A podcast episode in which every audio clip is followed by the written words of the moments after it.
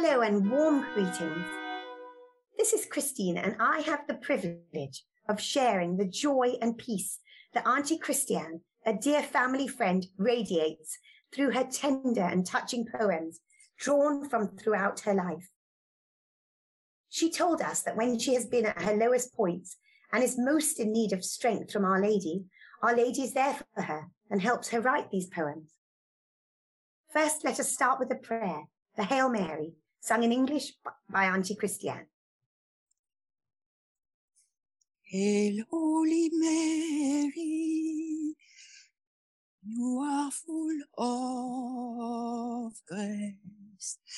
The Lord is truly with you. Blessed, blessed, you are blessed among all women. And Jesus, the fruit of your womb is blessed. Most Holy Mary, Mother of our God, oh pray for us poor sinners, now and at the hour of our death. Amen. Today we are featuring Auntie Christiane's poem called Kathy the Coach Lady. And I think many of us can relate to the usually unsung heroes in our lives who help us to keep our show on the road. Auntie Christiane will introduce it and then read out the poem. This poem is about Kathy, a very, very dear friend of mine. I have a deep love and respect for those who care for the disabled. They forget their own problems and sorrows to bring comfort to others.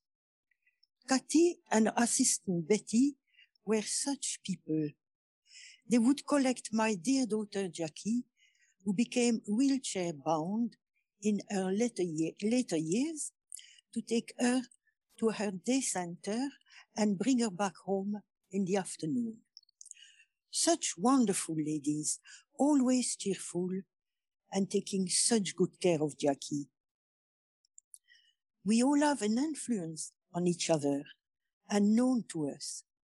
And what we do or say leaves a mark of joy or sadness in the life of our relatives, friends, and anyone we meet, even, even for a very brief moment.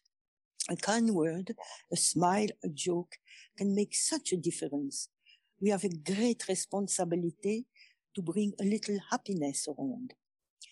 When Kathy retired, I thought a poem straight from my, heart would be the best way to show her my gratitude. There is a grand lady and her name is Kathy. In her coach, blue or white, turning left and turning right, every day comes to fetch Jackie. May it rain, snow or shine, Kathy is there bright and fine with a little joke or story to make your day light and merry. And for a while, lighten your load. Then off she goes back on the road, turning left and turning right until she's quite out of sight. Life will never be quite the same now that our dear Kathy is leaving us. I might even go quite insane as I wait every day in vain for all that makes her so kind and generous. Dear Kathy, you have truly been a mother to all our brothers and sisters. You have done your very best. Now you deserve a very long rest in your beloved homeland by the seaside where joy, peace and beauty abide. Your poem is so rich and full of appreciation and gratitude to Kathy and I think it just picks up the theme of how we are all here to live in the present moment, no matter where God plants us. These are the heroes that God recognizes. In fact, I remember a story in Father Tady Doyle's book called I Want to Go to Heaven the Moment I Die, where he explains how a very busy lady once took time out of her busy schedule, despite not really having the time that day, to comfort a mourning person sitting next to her in the pew at church. And that really touched God as she acted in the present and was going where God needed her to be just at that moment. That was a highlight for God in this Lady Barbara's life. So it shows that God wants us to go where we are needed and not necessarily where we would rather go. It is usually the option we want to do the less. But I have a question for you, please, Auntie Christiane, so that we can draw on the nuggets of wisdom from your experience. How did your parish community during all these years of caring for Jackie help you to feel more supported, encouraged, refreshed? Yes, indeed, my parish was a very, very great help to me.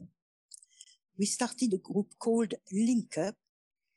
Link Up, which is promoting friendship between people with a learning disability and others in the community was set up by one parishioner.